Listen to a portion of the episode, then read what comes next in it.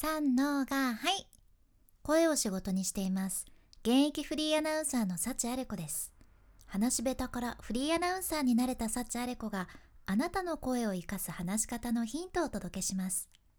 声を仕事にするラジオ。1年間の無料メール講座。池早メルマガの提供でお送りします。今日は話し下手を克服する方法3つのステップについてお伝えいたします。話し下手の人って基本的に話すのが苦手で自分の気持ちをうまく伝えられないとか人と話すのが苦手っていうのもありますよね。もう私自身もずっとそうでした。私サチアレコは本業でテレビリポーターラジオ DJ ナレーターとかイベントの司会をしとるっちゃね。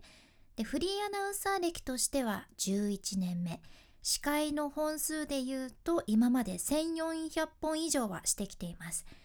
でも昔の私はもうまさかまさか本当に自分がこんな仕事をするなんて本当に思ってもなかったんですよ。もともと上がり症な上に話し下手もう超がつく話し下手やったけまず人と話すのも緊張してうまく話せないから人前で話すとか絶対に無理だったんですね。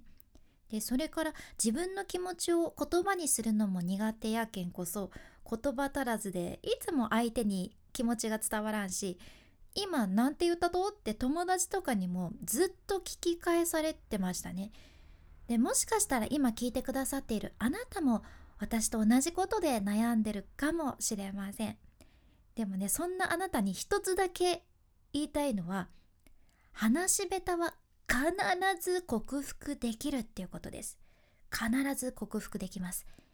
私は学生の頃人前で話す時に、まあ、上がり症なのと話せないとかもう恥ずかしいっていうそんな思いから洋服のね裾をもうギューって引っ張って多分自分を落ち着かせるためにギューギューって引っ張って家に帰る頃にはもう洋服がデロンデロンって伸びきってしまってたんですよ。やけえどうしたらそんなダルンダルンのお洋服になるとね？って母に怒られるっていうそんな経験をした人間なんです。でもねでもそんな私がプロの話し手になれたんですよ。プロになれたんです。で実は私もプロの世界に入る前に克服したわけじゃないんです実は。プロの洗礼を受けながら克服していったんですよ。いやー結構な道のりでしたけど でも今私の周りには喋りの先輩もいっぱいいますがこれだけは確実に言えるっていうのがあって誰も最初から話せる話すのが得意って人なんていないんですね。どんなに活躍しとる人も駆け出しの頃の話を聞くともうねえー、っていうぐらいとんでもない失敗をしとったりえそんなに話せなかったんですかっていう経験をお持ちなんです。それを乗り越えてみんなプロになっとるちゃん。やけん最初のスタートで考えると本当にプロなんて関係ない。みんな一緒なんですね。話し下手からスタートしてます。その中で私はこのステップを踏めば話し下手って克服できるんだなっていうのも自分なりに見つけていったんですよ。で実はこれは他のプロの方もというかもうベテランの方も今でも実行されてること。それくらい今日は大切なことをあなたにお伝えいたします。これからあなたが人前で話す時気持ちが楽になるような、まあ、堂々と話せるようになるそんなステップを順番に解説していきますね。是非取り入れてみてください。まず簡単にお伝えすると1つ目がまず人前で話す経験をする。2つ目話しやすい環境を整える。3つ目話しにくい条件をなくす。この3つのステップです。では早速1つ目からですけど1つ目まず人前で話す経験をする。ってことですね。とにかくまずはここから人前で話してみるっていうのが何よりもあなたの宝物になります。話してみないと自分の話し方と向き合うことはできません。これはね話し方の本を読んでるだけじゃ身につかないのと同じやんね。実際に話すっていうアクションをぜひとってみてください。でこれは最初にお伝えしたいんやけどあなたが話し下手やったら人前で話すというアクションを取りましたかっていう質問にイエスと答えられたらもう最初の段階はクリアです。人前で話せたっていうアクション取るだけで OK 話すってことをしただけでもとんでもない進化やんねもうこれは話し上手な人が話し方のテクニックを学ぶことよりももうとんでもなく大きな大きな一歩前に進んだことをぜひあなた自身認めてあげてください。でこれがたとえねどんなに緊張して噛んでてもうまく話せなくてもオールオッケーです。私も最初初めてマイクを持った日のことをねすごく覚えてますね。今でも忘れんちゃけどさ手がもうぐるブルブルブルって震えすぎて手汗かいて何度もマイクを持ち直してねその時まだ初めてだからマイクの持ち方もあんまり分からずなんか気取ったアイドルみたいな そんな持ち方しててね。なんかこう手がね滑って喋ってる途中で間違ってマイクのスイッチを切っちゃったんですよ仕事中に。恐ろしいですね。まあ今でもそれは覚えとるんやけどすごく宝物になってます。ああれを乗り越えてきたなっていうのがあるわけです。でこういう実際に話すっていう経験をして初めて次のステップに行けるんですね。さあその次のステップ。2つ目が話しやすい環境を整えるってことです、まあ、何度か人前で話してみるとあなたがどんな時に話しやすいのかっていうのがだんだん分かってきます。例えばあ聞き手が自分の知ってる人やったら話しやすいなとか話す場所が自分の慣れた場所だったら話しやすいとかね。あと自分の心の状態が落ち着いていたら話しやすいなとか。これは人によって話しやすい条件って必ずあるじゃん。その条件をぜひ全部書き出してみてください。そしたらあとはその環境づくりの工夫をしてまた話してみるんですねまあ、例えば聞き手が自分の知ってる人だったら話しやすい場合もしその場にさ知らない人がいたとしたら事前に少しその人と挨拶をしたり雑談をしたり打ち解けておくんですよ。一言交わすだけでもその後自分が話すハードルがぐっと下がるじゃね。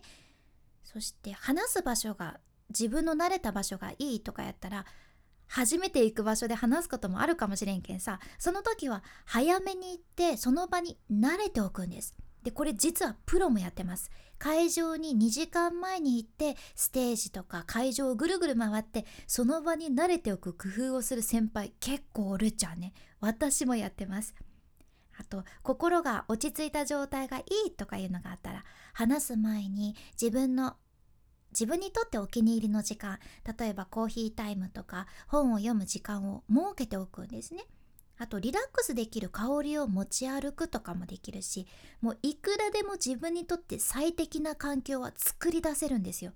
これをしてどんどん話していくと確実にまたあなたの話し方がいい方に変わっていきます。でリラックスして話せるようになってその成功体験がまたあなたの自信になるっちゃね。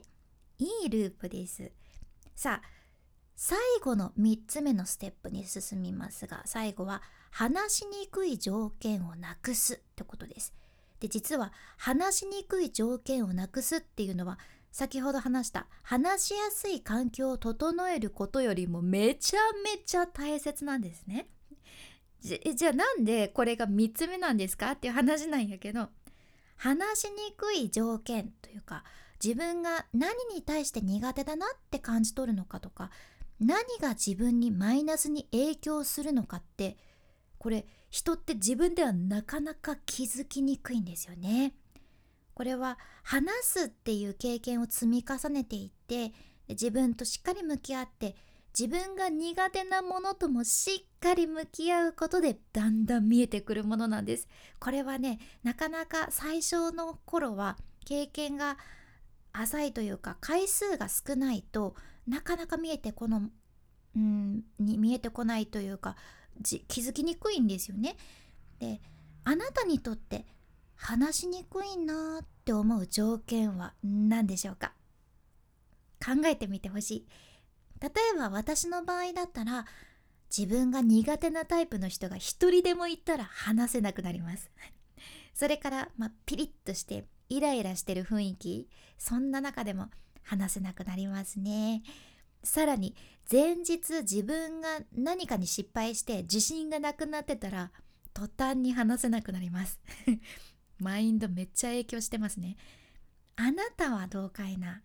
もうこれも本当に人それぞれなんですよ。なのでぜひ全部こちらも書き出してみてください。であとはそれをなくす工夫をするだけです。例えば苦手なタイプの人がねおったら話しにくいとかやったらもっとその何が苦手なのかというのを分析してその人のその苦手な部分が出ないような話し方を自分が身につけるとかね。あとピリッとした空気を変えられる話し方を身につけるだとか。じゃあそのそういった空気の中話せるように聞き手との信頼関係を築く努力をするだったり。あとは失敗して自信がなくなってても話せるように人前で話す前に自己肯定感を上げるアクションをとっておくとかもう工夫はねいくらでもできるんです。これを繰り返していくことであなただけのルーティンもできるじゃね。でこれもプロもやってます。ベテランの先輩もね験担ぎとかでテレビのスタジオ入る前に必ずオロナミン C っていうドリンクありましたかね？あのなんかちょっとビタミン C がいっぱい入ったドリンクを飲むって決めてらっしゃる人もいるし現場の前に必ずアロマを焚いてリラックスさせるっていう先輩もいます。工夫してみんな喋ってるんですよ。やけあなたもぜひ楽しみながらあなたが話しやすいことそして話しにくいことを省いてあのどんどん前に進んでってみてください。今回の学びとしては話し下手を克服する方法3つのステップ。1つ目まず人前で話す経験をする。2つ目話しやすい環境を整える。3つ目話しにくい条件をなくす。ってことでした。このステップを踏んであなたにとって話すことがもっともっと楽しいものになるといいなって思いながらお伝えしました。今日みたいなあなたの話し方をアップデートする内容や仕事先で話したら一目置かれる海外の最新情報もシェアしていくけん聞き逃さないようにフォロー無料のサブスク登録のボタンも今のうちにポチッと忘れずに押しておいてください。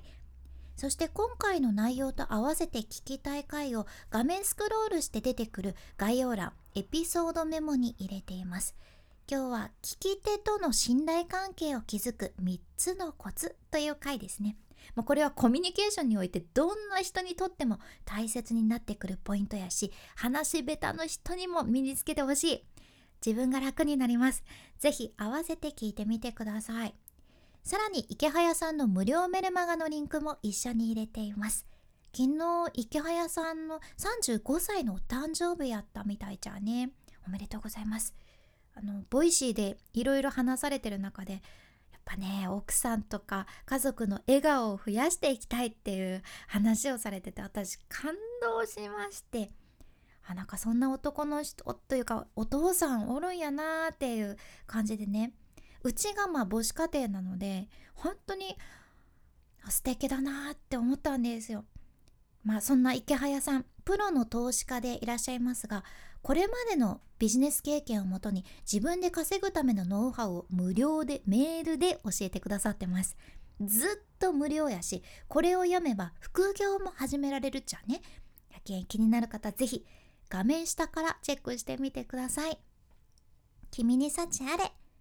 ではまた博多弁の幸あれ子でした。